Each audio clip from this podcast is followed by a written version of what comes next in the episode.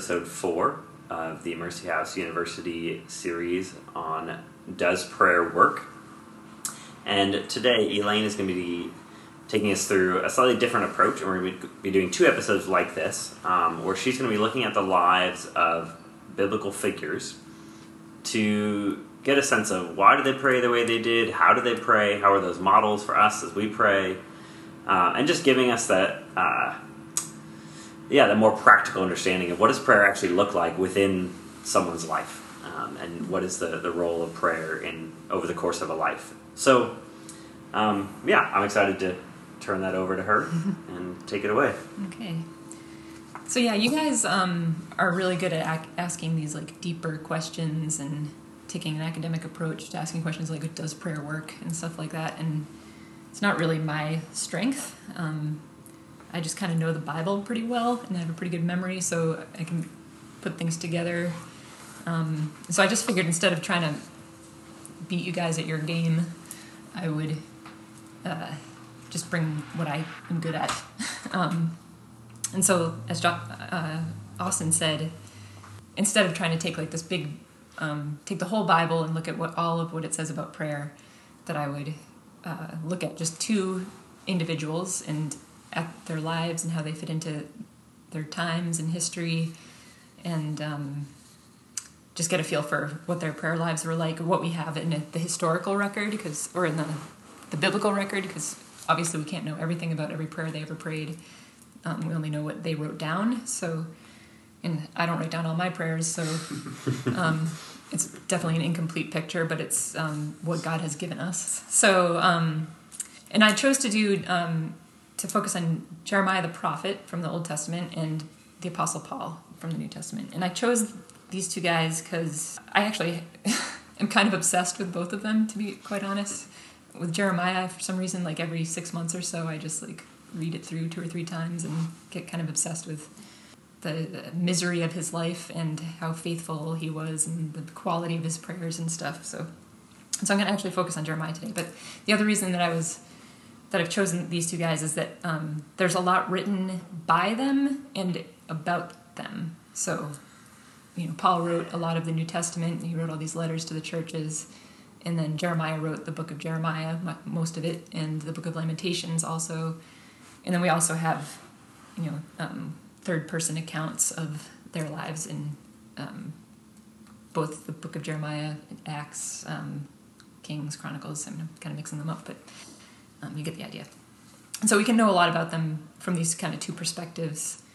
Um, and then also, there's some pretty strong similarities between the two guys where both of them experienced a lot of persecutions. Um, you know, they had they were very um, passionate about their ministry and stuff like that. But then pretty big differences where Jeremiah had like no friends, almost no fruit in his ministry in his time that he got to see, whereas Paul had a lot of friends, he had some support. So even though he was experiencing trouble, he was also getting some of the you know, like the, the fruit and mm. um, benefit of friendships and things like that. So um, I think it'll be interesting to contrast and compare their their prayer lives and their relationships with God.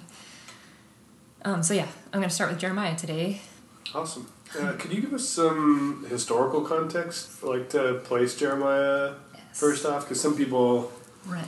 might not have that right ready to hand. Yeah. So it's hard to know where to start with that because if you go all the way back to Genesis, it's complicated, but if we just start with David, King David, during King David and King Solomon's reigns, Israel was in a time where they were thriving and they were wealthy and the kingdom was expanding and stuff. And then after King Solomon, things kind of fall apart and the nation splits into two. The nation of Israel splits into two. So you get Israel and Judah. Um, and for several generations, both kingdoms go back and forth between kings who are faithful to God and um, keeping the law, and kings who are very much not faithful to God. And things just kind of keep getting worse. Like the bad kings are worse and worse and worse. And so, uh, yeah, things get really bad. And eventually, God decides uh, that He's going to raise the Assyrian Empire, and they're going to basically wipe out the northern kingdom of Israel. And then, at first, He spares Judah, um, where, which is where Jerusalem is, and that's also the uh, kingdom of Judah and the kings of Judah are descendants of David. So this is fulfilling promises that he that God had made to David. Um, and about hundred years after the Assyrians take over Israel, God gets fed up with Judah as well, and he raises up the Babylonian Empire, and they come and they basically do the same thing to Judah that the Assyrians did to Babylon, except in this case that they take the people into exile, and so there's like a remnant that are eventually going to return. And Jeremiah is called to prophesy to the people of Judah in like the 40 years or so before this conquest happens. So he's at a really dark time um, in Israel's history. Um, and he's prophesying for decades uh, to people who don't listen to him, basically, at all, the entire time. Um, and something notable from that history is that in that hundred year period between the fall of Israel and the fall of Judah, um, it, Judah experiences a period of peace, um, relatively, and and um, and also some stability. And King Manasseh is who is like the worst king in the history of Judah. Um, he reigns for 55 of the 100 years that Judah is experiencing this peace. Um, and he's super, super bad. He sets up altars to foreign gods, um, and he mandates that the people worship those gods. He um, he also sets up altars to foreign gods in the temple of God, which is extremely bad. He engages in child sacrifices, uh, even I think his own children. And it's even it's a little unclear in one of the accounts, but it's possible that he's even doing some child sacrifice in the temple. And so he's he's not only personally unfaithful to God, but he's also leading the people astray for decades, 55 years or so. And during his reign, God makes up his mind to put an end to the nation of Judah, to the nation state, let's say, of Judah. Um, and it, that's mentioned numerous times in both the book of Jeremiah and in King, Second Kings and Second Chronicles that uh, Manasseh's evil reign was kind of the, the straw that broke God's patience, I guess. Um, and so uh, the next thing, the next king after Manasseh is King Josiah, and he's a good king, um, really good king actually. He he basically implements all these drastic reforms. He destroys all the altars that Manasseh had built. He reinstitutes the Passover. They find the book of the law while he's king, and he like gets really serious about um, obeying the laws again. That's one of the craziest stories when they find the book of the law. Yeah. You like, dust it off. Wait, what is this? right. Yes. Yes. and so in his in Josiah's twelfth year, he begins these reforms because I think he's like eight years old when he becomes king, so Mhm. it takes a little while for him to get his feet.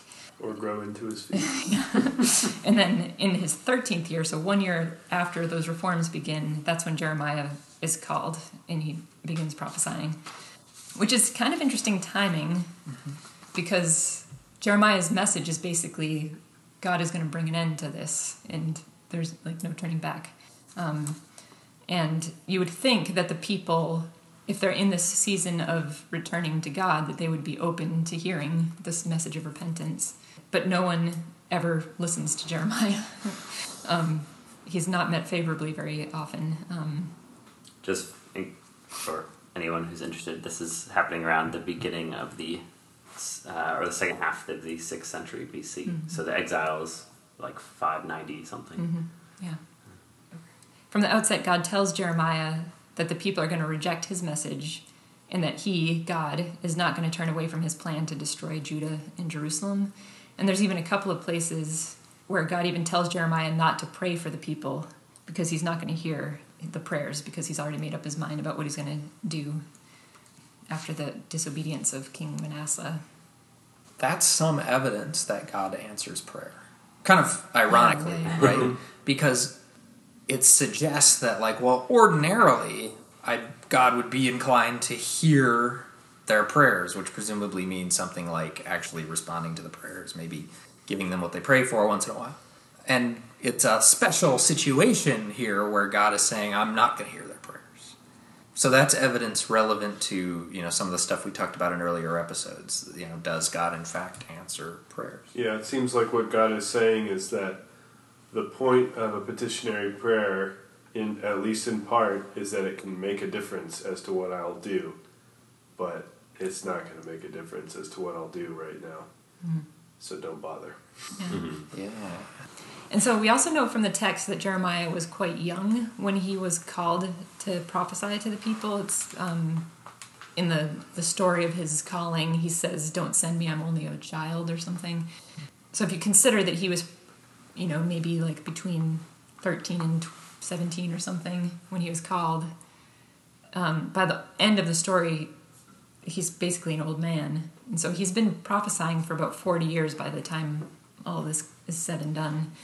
And yeah, there's like time stamps, I call them, where it's like in the 17th year of King Josiah, such and such happened. And so he does prophesy at, in Josiah's day as well as in Zedekiah's day. And Zedekiah is the last king. So yeah, I mean, if you consider this is a place where I always pause, is just thinking about God gave this guy a basically hopeless ministry that in his lifetime he was going to be rejected and his message was going to be rejected left and right and he does it for 40 plus years. And then in the end after everything is said and done like everything he said has come true and the the people this like the last scene in the book basically is that he the people who are left in Jerusalem after the Babylon Babylonians take over they send Jeremiah to inquire of God as to whether they should stay in Jerusalem or go to Egypt. And he comes back and he says, We need to stay in Jerusalem. And they're like, God didn't say that. We're going to Egypt. And they take him to Egypt with them. And so even after everything happened, nope, they're still not listening to him. And I don't know, just I feel like it's important to let it sink in how arduous and um, miserable that experience would be to be constantly rejected and knowing too that your message is from god and um, it's not good. And if people would listen to you things would be good. And, um, so i just feel like we need to really hold that as we think about how he prays because people kind of make fun of him for whining a lot in his prayers but i think we would all whine a lot if that was our lives so yeah, he experiences a lot of uh, persecution and rejection in his life. Basically, there's only two people who are nice to him in the whole book, and a couple others who are like maybe not so vehemently mean. they- Some who are less mean. so there's Baruch, who is his scribe. Who it's actually not even clear if he's a friend. It's, he just is. Maybe he's an employee or something. But he he writes stuff down and sometimes reads it out for people. And he seems to be relatively faithful. And then there's this, um, I believe, he's an Ethiopian guy named Ebed Melech who saves him from the time that he's thrown in a cistern. So these people get mad at him and they throw him in a cistern. And um, Because that's what you do when you get mad at somebody. and then this Ethiopian, he's like, "That's not right. We need to pull him out." And so he gets permission to pull him out. So that's his two friends. And then there's a couple of other situations where like King Zedekiah is he kind of seems so depressed that he does it's not like worth his time to keep Jeremiah imprisoned anymore, so he lets him roam in the courtyard. So he's still confined, but he's not like in prison. That's kind of nice. And then um, there's a situation where some elders argue for not killing him when everyone wants to put him to death. Um, you know, they just make this argument like, oh, so and so 100 years ago prophesied and they didn't kill him. so maybe we should. No precedence. so, yeah, so not a very. He also doesn't get married um, at God's um, direction, so he doesn't have family. He's rejected left and right, and it's very sad. Um, and then in, per- in terms of persecutions, there's so many where he like there's one episode where he's um, has these public showdowns with the false prophets where they're like, "This is what the Lord says," and they kind of like are contradicting each other's prophecies and breaking yokes on each other's heads and stuff. not not exactly, but um, what do they call that? They're like acting out the prophecies, or like this is what the Lord says is going to break the yoke of the pe- of the Babylonians in two years, and Jeremiah's like, well, I think it's going to be seventy. and then there's another situation where one king, so he has God asks Jeremiah to have Baruch write down all these prophecies on a scroll, and then Baruch reads them at the temple, and then it's brought to the king's attention that these prophecies have been written and read, and the king takes, as the scroll is being read to him, he takes, cuts each column off and throws it in the fire. He's imprisoned after being accused of being a traitor because he's like going off to visit a field that he has to buy, and somebody thinks he's um, basically defecting to the Babylonians, and they put him in prison after that. He's thrown into a cistern. I think in that same episode, a little while later, while he's confined. Um, and then, as I said before, after everything is said and done, they drag him off to Egypt um, while rejecting the word of the Lord that he's bringing back to them. Um, This is how his life starts to look like Paul. Prison, rejecting his preaching, and trouble with water, right? There you go. So yeah, that's kind of the context and him. So, can tell us about his relationship with God. Yeah, so it's interesting to think about this because he, um, he's a prophet, right? So he's hearing from God regularly, and it, it- there are situations where it seems like God is almost treating Jeremiah like a confidant, like he's God is heartbroken about the um, unfaithfulness of his people, and he's kind of he's coming and just like laying his heart at Jeremiah's feet and being like, "Oh, there's I did all this for them, but they don't think of me. They turn their backs to me and not their faces, and um, how unfaithful they've been." And he's, he, I get the impression that God is very sorrowful in this book. Um, and so, if you think about if you're God's, if you're listening to God and He's telling you these things, that's a very unique kind of relationship that you would have. So I feel like God, Jeremiah knows God in a really special way. Simultaneously, God is very terrifying because he's speaking all this judgment and um, planning this punishment for the people. But at the same time, he's a healer and a comforter, and he's got this tenderness of, you know, his own kind of broken heart, if you want to call it that. Um, so yeah, Jeremiah just has a really interesting perspective on God's character and his heart and stuff. Um, and then, as far as the prayers that Jeremiah has written, you see a lot of kind of psalm esque praises and uh, poetic uh, laments and stuff. They they, they really do resemble the Psalms in a lot of ways, where he's praising God and then asking for vengeance or something.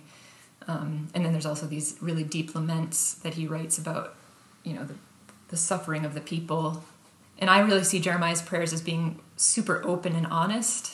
They're very poetic, uh, a lot of metaphor in there. Um, and there's even places where he kind of seems to be lashing out at God a little bit, where he, he kind of, there's a couple places where he says, You have deceived this people or you have deceived me. And it's like, I don't think he really thinks God is deceiving him, but he's like just saying what's on his heart and Yeah. what he's feeling. you know? Yeah, yeah, yeah. Um, um, yeah, so he's just bringing his frustrations and pain to God, and he's also seeking comfort from God. So there seems to be this knowledge that God is both like the afflictor and the comforter. So he seems to be able to hold those two things, and they're they're not contradictory to him. And the other thing is that he doesn't just carry his own pain to God; um, he also carries the pain of the people. His his prayers are full of grief over the destruction of the people, and even though the people have rejected Jeremiah all these years, he doesn't quite ever reject them fully. You know, he's um, he's grieving their downfall, and he comes to God with with that uh, lament as well. And actually, there's in chapter nine, he says, I just love this metaphor when he says, "Oh, that my head were a spring of water, and my eyes a fountain of tears. I would weep day and night for the slain of my people." And you know, I just I, we're going to talk about Paul the next time in another episode. Um, and you like Paul's prayers are very logical and theological, and there's a lot of like so that I pray this so that this. Um, but Jeremiah is just like I don't have enough tears in my head to cry out all my grief. I wish my head was a spring of water. And to, I don't know. To me, that's just really powerful, and um, I think we can learn a lot from just the honesty that he brings to that, bringing these kinds of things to God. And that's actually another note is that Jeremiah was really gifted at grieving, just like in expressing grief and in being in it and bringing it to God. Um, and there's a place in Second Chronicles that says that he. So after King Josiah died, that's the the king who was the king while Jeremiah was called to prophesy. Um, when King Josiah died, Jeremiah wrote a lament for him, and that the people continued to sing that lament for many years.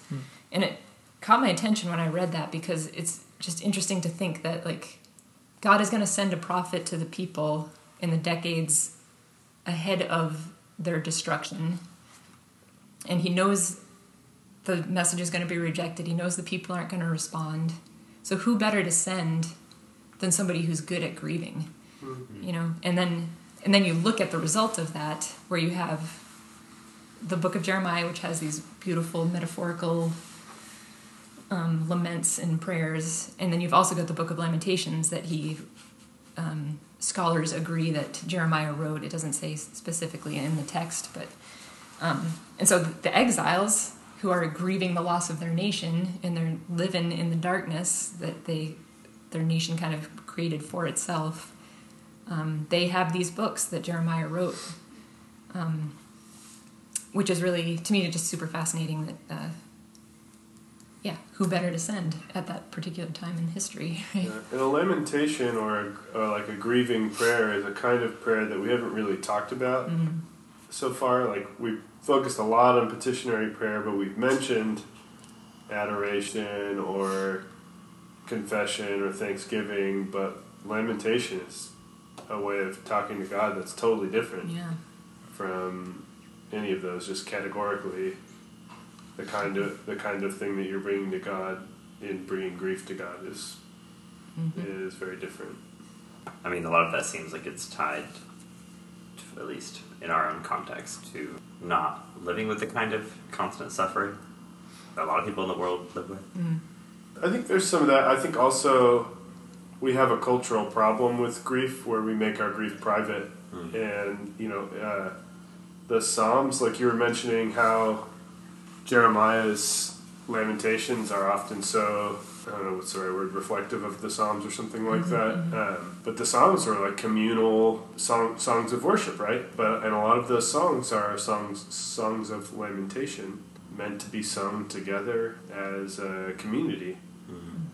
Uh, I, I think that's probably part of it. Is we don't have a communal language of grief like the Israelites did. So, uh, I guess maybe could you say some things about that you've learned about prayer in general, like what prayer can or should look like from studying the life of Jeremiah? Yeah, so um, I mean, there's kind of two categories. There's the, specifically how Jeremiah prays, and then like on a more general scale, like looking at his life and the kind of the theology that you learn from that book, what we can generally learn about prayer and stuff.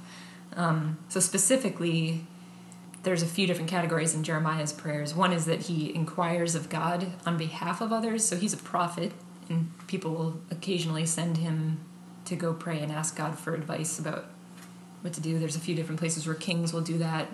Um, and then, as I mentioned, there's the story at the end where the, the people who are left in Jerusalem after the Babylonians have taken over, they are asking if they should stay in Jerusalem or go to Egypt. Um, and so he does that, and he hears, he gets answers, then he returns to the people. So there's this, there's that kind of prayer that's somewhat intercessory, I guess. And I don't know if that really applies in our lives. I don't know whether we should assume that we should be inquiring of God in that way. Um, might be something to explore, like on an individual basis. Um, and then, as we also mentioned, there's these psalm psalmy prayers where um, he's recounting God's deeds to God, praising Him for them, and then he kind of like pivots off of that and asks for things or, um, you know, in some way lifts up a current event. You know, so he's like, "You you let us out of Egypt, and you did all these things in the past, so now you're doing this, or would you do this now?" Um, and those kinds of prayers are really common in the Old Testament, um, where people are reminding both themselves and God about past deeds. And I actually think that's something we could probably do more of. Um, I often forget to think that way. Um, like the reason I trust you in this situation is because I we've seen you do these things in the past. So that's an important one, I think. Um, and then there are the pour his guts out prayers where he just lets it out and he, you know, whatever he's feeling, which is usually not anything pleasant, he cries out in some pretty uh, powerful ways. Yeah, so here in Jeremiah 20, verse 7, it says, O Lord, you deceived me, and I was deceived. You overpowered me and prevailed. I am ridiculed all day long. Everyone mocks me. Whenever I speak, I cry out, proclaiming violence and destruction. So the word of the Lord has brought me insult and reproach all day long. But if I say, I will not mention him or speak any more in his name, his word is in my heart like a fire, a fire shut up in my bones. I am weary of holding it in. Indeed, I cannot. I hear many whispering, terror on every side. Report him, let's report him. All my friends are waiting for me to slip, saying, Perhaps he will be deceived, then we will prevail over him and take our revenge on him. But the Lord is with me like a mighty warrior, so my persecutors will stumble and not prevail. They will fail and be thoroughly disgraced. Their dishonor will never be forgotten. O Lord Almighty, you who examine the righteous and probe the heart and mind, let me see your vengeance upon them. For you, for to you I have committed my cause. And he goes on, he sings praises. And oh, and this is my favorite part. In verse fourteen, it says, "Cursed, cursed be the day I was born. May the day my mother bore me not be blessed. Cursed be the man who brought my father the news, who made him very glad, saying, A child is born to you, a son. And so that kind of thing, you know, like Mhm. When you're cursing the day you were born, um, that's a pretty uh, from the heart kind of emotional expression. Um, so I think we can do that too, you know. Um, and then of course there's the, the lamenting prayers uh, where he does a similar thing, but for the nation. Um, where, as I said, you know, he's, he wishes his head were a spring of water so that he could cry enough for the, the nation that has been destroyed. And then, on a more general basis, just kind of like theologically, what we can understand from the book of Jeremiah, um, you know, there's that uh, verse in Isaiah that says, His ways are above our ways, and His thoughts are above our thoughts. Um, so, like, you just kind of look at the way God is working in that whole story. Um, he's working on a national level and individually in people's lives and accomplishing this like big historical thing that fits in with his call of Abraham and David and um, and also points to Jesus in some ways and the you know eternity. There's all these huge things that we it's so hard for us to wrap our minds around and so um, I think that we shouldn't expect prayer to be something that we can really understand and shouldn't think that we understand even what to pray for because God's um, his plans are so ornate and vast. Like all we can do is just kind of like ask for a, you know, a loaf of bread now and then and kind of go back to what Patrick and I were talking about about not the grieving here, and this kind of similar. Uh, what's almost can be taboo, and I think in the church because we talk about being joyful, I think we can use that in the same way where because we're supposed to be joyful and we're supposed to rejoice always. Well, that means that you aren't sad or you aren't depressed or you aren't, and yeah, I don't, I don't know how to interpret this language other than basically like suicidal thoughts, right? Mm-hmm. He's like, I'd rather be dead. Like, like, why could you not have let me die and not even be born? That'd be better than this. Mm-hmm. So there is something about the fact that you know, this is included in Scripture, right, as like a very real experience of one of God's prophets wrestling with God and this reality of his suffering. I think there's a comfort in that that we can go to God, right, with those Yeah. kinds of things, um, and go to one another with those kinds of things. And so things like depression or suicidal thoughts, or things that can be sometimes stigmatized or can be kind of considered taboo because, well, you're not really supposed to feel that way. It's like, no, like this is very much this is a reality. People do feel this way, and so to be able to feel f- free to bring that to God. and that's kind of um, exactly it like coming to god in the in the complexity of his character where he's um, he can be both the source of our affliction in a way and the source of our comfort. Uh, you know I, i'm pretty sure it's also in isaiah where he says he heals the wounds that he himself inflicted. Um, and so you know jeremiah turned to god for comfort even though he knew very well that god was the very one who had ordained this suffering. He told him in chapter one that he people are going to reject him all the time, but I'm going to protect you. And um, so Jeremiah has some kind of understanding of that, and he can come to God with the, those burdens and just be really honest. Um, and he even calls God his his comforter uh, in a few places. So, so yeah, just coming to God in His bigness. He's he can be all these things. He can be this like judge and father. He can love us and discipline us. Um, and so, yeah, to just kind of meditate on that as you're praying is, I think, important. To not necessarily try to like dissect what prayer is in a logical, scientific way all the time, but um, just to experience it in that way. One other point is I feel like we need to reject like the quasi prosperity gospel that I think a lot of American Christians have, even if they aren't prosperity gospel people, where like we understand that maybe God doesn't want us to be like financially rich, but we do th- seem to think He wants us to be happy and healthy. Um, and uh, there, like if you look at Jeremiah's life, Jeremiah was like super faithful, and so few things went his way. Um, mm-hmm. And yet he's doing exactly what God ordained for him to do. Um, you know, there's also like I think about Romans eight twenty eight and Jeremiah twenty nine eleven. So eight twenty eight Jeremiah Romans eight twenty eight is um, what is that verse? You said Romans eight twenty eight. Yeah, it's uh, overused. Uh, yeah, and we know that for right. those uh, who love. love. God, all things work together for good. Yeah. For those who are called according to His purpose. So people often quote Romans eight twenty eight like to make you feel like you should feel better in your situation because God is going to make it work for good. Um, but they forget that the next verses are about sanctification and being like Jesus. Doesn't it say that to conform us to His image or something? Yeah. His likeness. For those whom He foreknew, He also predestined to be conformed to the image of His Son. Yeah. And who was crucified right. on the cross exactly. I don't know if you heard. like if anybody was in the center of the will of God, right. it was Jesus. Yeah. Look how that turned out. Yeah. So yeah, Jeremiah twenty nine eleven is also often misused. That's the verse where he says, I, I have a God, I know the plans I have for you, says the Lord, plans to prosper you and not to harm you, or something along those lines, give you a hope and a future.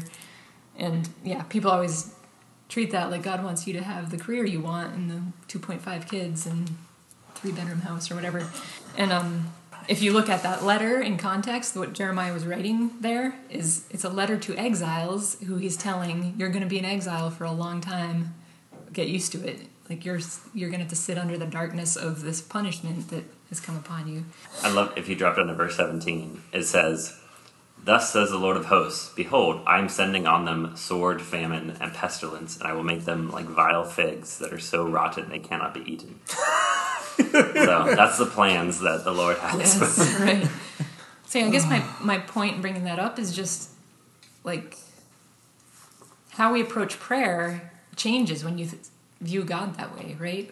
Um, you know, we've been talking about petitionary prayer and like healing and things like that. And God doesn't always make the road safe and easy for us. He can. Um, yeah, so this is, it, com- it goes back to the first episode where we were talking about this idea that, pe- that you might have about God being a utility machine mm-hmm. and having being compelled by God's nature to bring about the best possible scenario.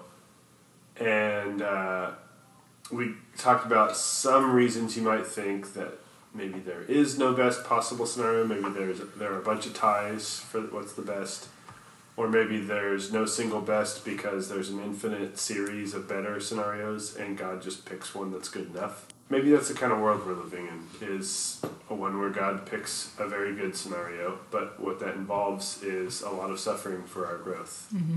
Yeah. Uh, I take that to be the kind of suggestion you're offering. Yeah, and also thinking about time frame, you know, for 70 years these people are going to live in this very unideal situation, but there's an eternal, or even if you just look at it in terms of the history of Israel, there's a point to it that is much bigger than like the suffering of one person or a town or even the nation, you know. Yeah. So I think we need to like get our heads out of our, you know, I just I want this job or I want, you know, I need this car, I want to get over this cold quickly type of mentality. Um, and realize that sometimes it's a long slog and nothing goes your way, but you, in the end, something bigger for God's kingdom is accomplished.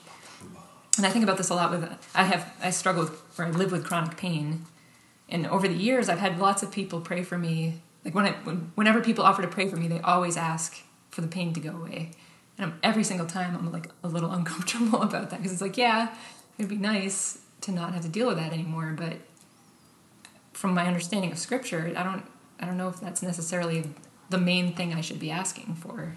Mm. There's a lot of you can learn a lot, you know, bigger picture stuff. I guess is my point. That's really helpful.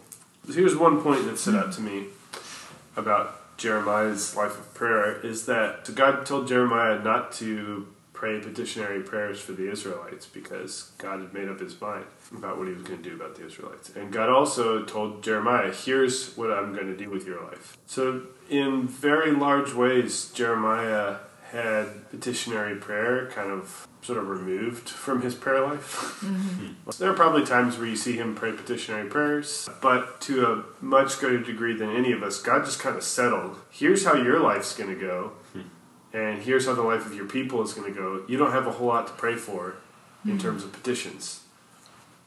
But, man, he had a really rich prayer life. And uh, so it sort of shows by example that even if you didn't have a lot to pray for in terms of petitions. Amen. Amen. Okay, so thanks for joining us for that episode of MHU's podcast series, Does Prayer Work? And next time we'll be doing a little bit more of the same, looking at the life of Paul and what we can learn about prayer from the letters of Paul. Join us next time.